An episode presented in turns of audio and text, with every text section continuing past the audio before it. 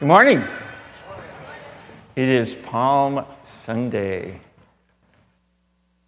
We're going to use these in a minute. But um, before I get to that, I just want to encourage you to celebrate this week with us. Some, some call it Holy Week, it's the week between Palm Sunday and Resurrection Sunday, Easter, as others call it. And so this Friday, there is going to be a walkthrough that you can do in the little trail behind our building. It'll be uh, open from 10 to 3 on Friday. It's just something for you to have some readings, to walk through and see some different places that have been set up for you. You can do it by yourself, you can do it with your family. It's just designed to give you a place to come and slow down and reflect on the things that we celebrate this time of year. And then also, um, Friday night is our Tenebrae service. And if you've never been to one of those, you, um, it's, a, it's a, just a special time to slow down with the scriptures. That's all it is. It's the reading of the scriptures that account for those last hours of Jesus' life up through the crucifixion. And we end with the crucifixion and the burial so that you come back Sunday for the rest of the story and that's always just kind of a great way to slow down. It's not a very long service. It start at 7, and usually it's about a half an hour, um, 45 minutes at the most. So we encourage you to be a part of that this week. But today is Palm Sunday, and we remember Jesus' triumphal entry into Jerusalem. That had to have been an amazing event. So let's just, let's just play a little bit and get that in our mind. So stand up with me, all right? And I want you to practice, this is practice, to just say Hosanna loudly. Just say it loudly. Hosanna. That was pretty good for practice. Okay, let's do it again. Hosanna. Okay, now let's really shout it. Okay? Hosanna. And now say, Blessed is he who comes in the name of the Lord. Okay? Let's start with just blessed is he. Blessed is he who comes in the name of the Lord. One more time. Blessed is he who comes in the name of the Lord. Okay, and now wave your palms while you say it.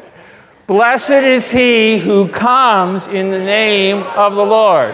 One more time. Blessed is he who comes in the name of the Lord. Great, thank you. You can be seated. So keep that in mind. And we're going to look at how Matthew describes the setup for this scene. He describes Jesus preparing to enter Jerusalem.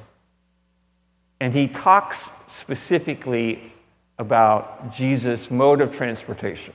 And that's what we're going to look at this morning. But would you pray with me first?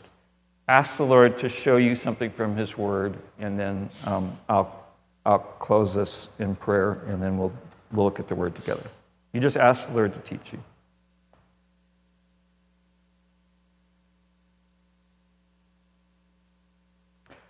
Father, we thank you that we have this routine of celebrating the stories that tell us of your love for us. And so, Lord, as we come to this season of the church calendar where we remember Jesus' entrance into Jerusalem, may we learn from what Jesus did that day. Would you teach us, I pray, from your word this morning? I ask this in Jesus' name. Amen. So, Matthew 21 we're at the end of the book of Matthew. There's obviously eight more chapters, but those chapters focus on these last days of Jesus on earth before his crucifix, crucifixion and resurrection. And so this is what um, it says, it begins. When they approached Jerusalem and had come to Bethphage at the Mount of Olives, then Jesus sent two disciples, saying to them, Go into the village opposite you, and immediately you will find a donkey tied there and a colt with her. Untie them and bring them to me. Now, it's interesting. Jesus has been in Jerusalem before, and we don't have any record of him riding on an animal. I, am not saying Jesus never rode on an animal before, but we just don't have a record of it. But this time, when he entered, he specifically arranged to have an animal that he was going to ride on. And so he tells his disciples to enter, go to this next village, and get the, the donkey um, and bring it to him. And then he says, If anyone says anything to you, you shall say, The Lord has need of them, and immediately he will send them. This took place to fulfill what was spoken through the prophet. So we see either this was arranged by Jesus, like he had talked to this person before, or he just knew that that person, if the disciples went and said, Hey, the Lord has need, they would say, Oh, sure, you can, you can have it. But this was planned. This was purposeful. This was intentional. This wasn't some kind of random, like, oh, there's a donkey, I'm, I'm going to ride it. He purposed to do this, and then Matthew explains it to us. He says, This took place to fulfill what was spoken through the prophet. So it had been prophesied that Jesus was going to enter Jerusalem this way. This was a part of God's plan, and Jesus is intentionally carrying that out. And so this, Matthew gives us what the prophet says. This is from Zechariah. He says, Say to the daughter of Zion, Behold, your king is coming to you, gentle and mounted on a donkey, even on a colt, the foal of a beast of burden. Now, we just shouted, we just, we just heard kind of a little bit of what it might have been like in the streets that day. But why was this important? And we might get the wrong picture from this image of Jesus on a donkey. We might get the wrong picture. Because when you think of kings and you think of them kind of displaying their splendor, what, what kind of images come to mind? Like, think about Solomon. You know, if you, if you read the Old Testament, you see that Solomon took seven years to build the temple, but he took 14 years to build his own palace. And if you read the description of his throne, it was made out of ivory covered with pure gold. There were lions and steps. It was magnificent. So it would be easy to think that this is some status that Jesus is saying. We, we might think of the donkey as kind of a humble, like what kind of limousine would you expect a head of state to arrive in, right? like a big stretch limousine, right, with armor plating and all that kind of stuff, you wouldn't expect the president to be driven around in a smart car. Like, that's not going to happen. So, you might think of it as a status kind of thing that Jesus is taking a humble posture. But see, I don't think that's the right picture here. You see, they were a little more practical about animals. And if you read in the Old Testament, you'll find that there was, it wasn't uncommon for kings to ride on mules and even donkeys. It's just the context. So think about it this way Imagine a king approaching a city that he is wanting his army to take. Could you imagine him riding into war on a donkey? Not a picture of warfare. And what was the crowd shouting? They were shouting, Hosanna, and they called him king. You can see that in the Gospels. They were shouting, Save us. Well, what did they want saving from? Clearly, as people of Israel, they expected the Messiah, the king, to come and deal with their problem. Who was their problem? Who? The Romans, right? We are an occupied people. We are not free. So, to be free, we want you to do something about that. But Jesus didn't come to wage war against the Romans. He didn't come to judge. We all know John 3:16 Many people know that verse, but this is the verse after it. For God did not send his Son, the Son, into the world to judge the world, but the world might be saved through him. He didn't come to destroy people, he didn't come to bring God's judgment. He didn't come to destroy humanity, he came to rescue it. And he came to deal with the real problems, the real issues that face humanity. It wasn't the circumstances. And this, This is why this is such a powerful image for us to reflect on. Because in our humanness, we often want to blame our circumstances for our problems in the sense of what's wrong. Like, if my circumstances would just change, then my life would be so much better. Well, at one level, that's a true statement. Obviously, difficult circumstances are hard, but it's the wrong focus. The issue for the Jews was not the Romans, the issue was their own heart and their own being, the issue of sin. So, what's the, the, the challenge that we've got here is you see that image of Jesus at that point, but then you go to Revelation and you see a very different picture. See, the very different picture there is I saw the heaven opened, and behold, a white horse, and he who sat on it is called faithful and true. And in righteousness he judges and wages war. There is going to come a time of judgment. Now, this picture is highly, highly um, poetic in the sense of this is apocryphal literature. Later in this passage, it talks about a sword coming out of Jesus' mouth. And when we see Jesus, there won't be a literal sword coming out of his mouth. That's not, it's meant to kind of give us this, this image of warfare. But the point is, this is a very strikingly different picture, isn't it? Of the one of Jesus on the donkey, on the foal, riding into Jerusalem.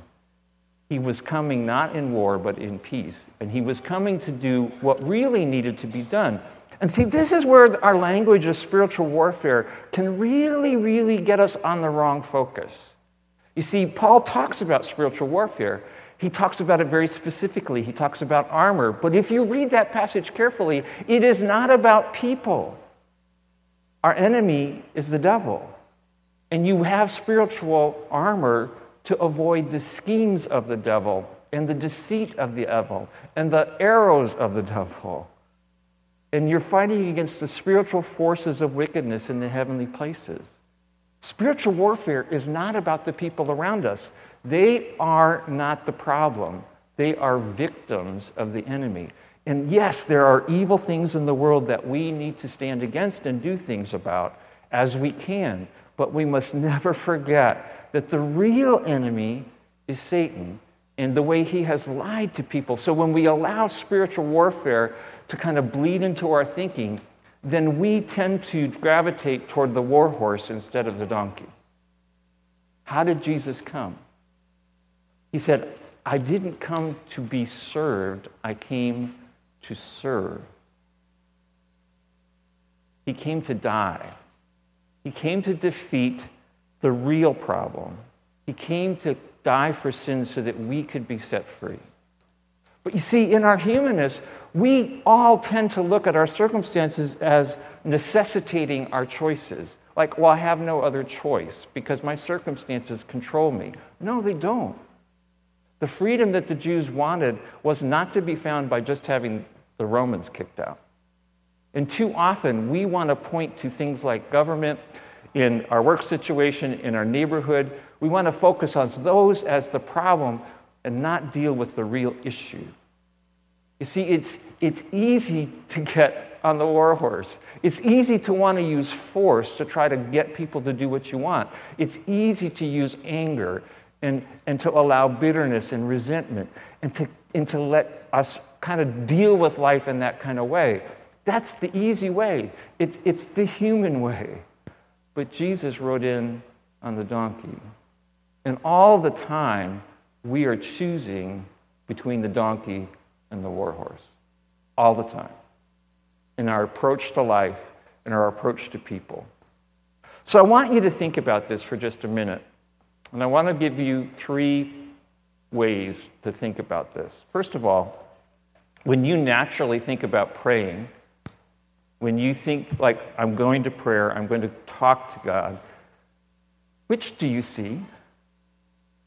Do you see Jesus as if he's on a donkey coming to serve and bless? Or do you see Jesus on the warhorse with criticism of you, with judgment of you, reluctant to be helpful, reluctant to answer your prayers? Which do you see?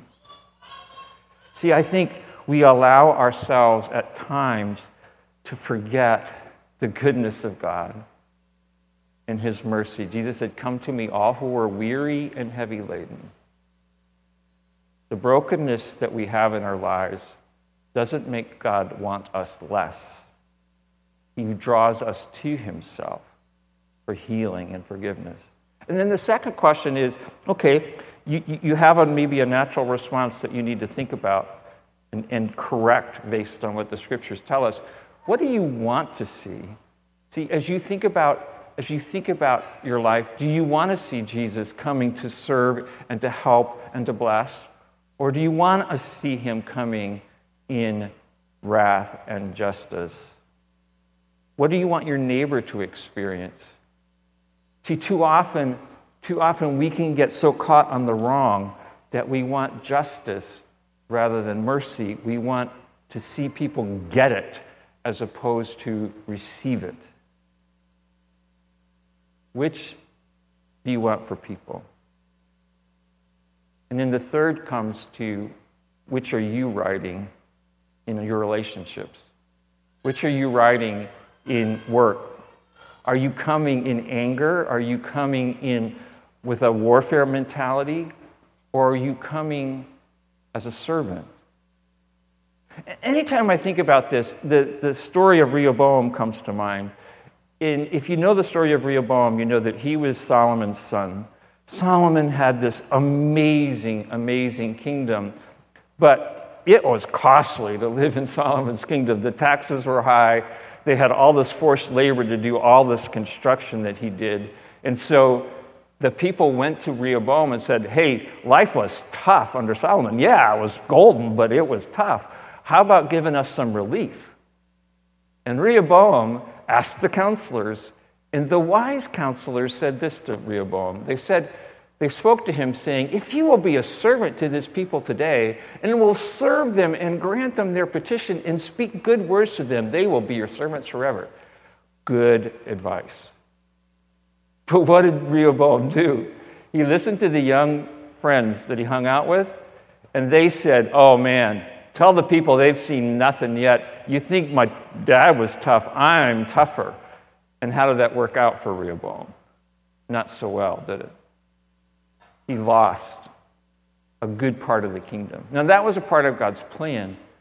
But I always think about this as we think about people, how are we going to help them understand the love of Jesus if we're on a war horse shouting and berating and belittling them?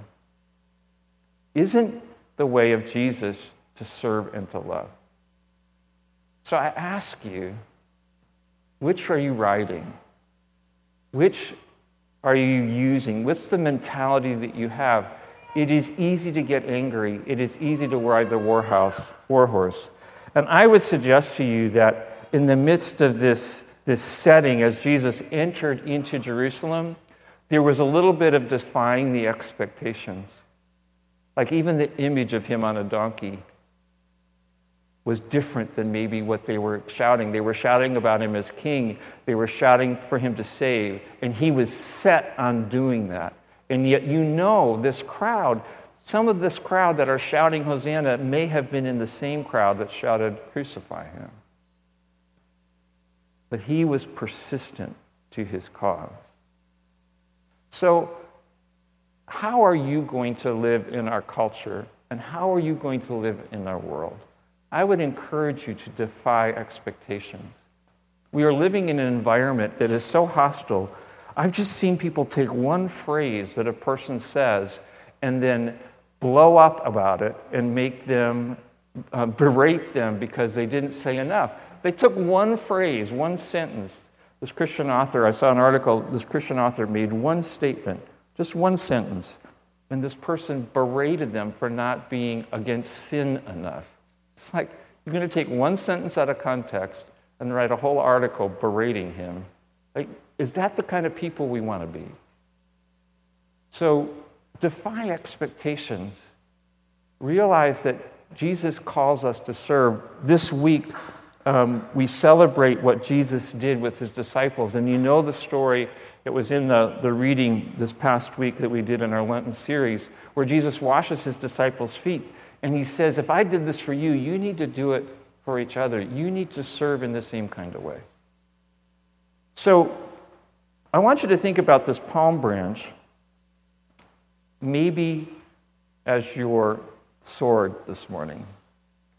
It was interesting that there is a story that when Constantine baptized his soldiers, that they would keep their swords out of the water because they didn't want to subject their swords to Christ.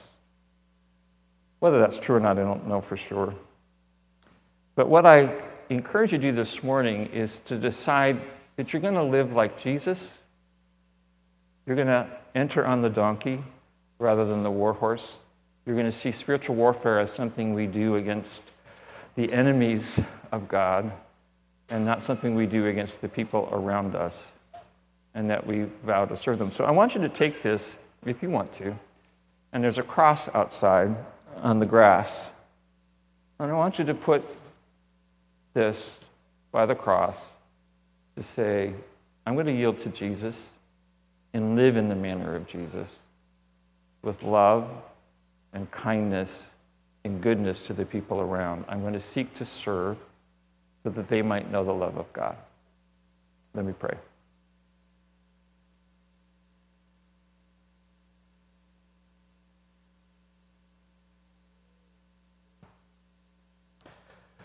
Father, we know that each one of us deserves your wrath. And yet, you have graciously sent your Son. We pray that we would live as he did, seeking to draw people back into relationship. Jesus has paved the way for us to come back into relationship with you. May, may we learn from his gentle heart that we might be gentle and loving and kind to the people around us. Help us to get off the war horse and to start serving. Pray this in Jesus' name. Amen.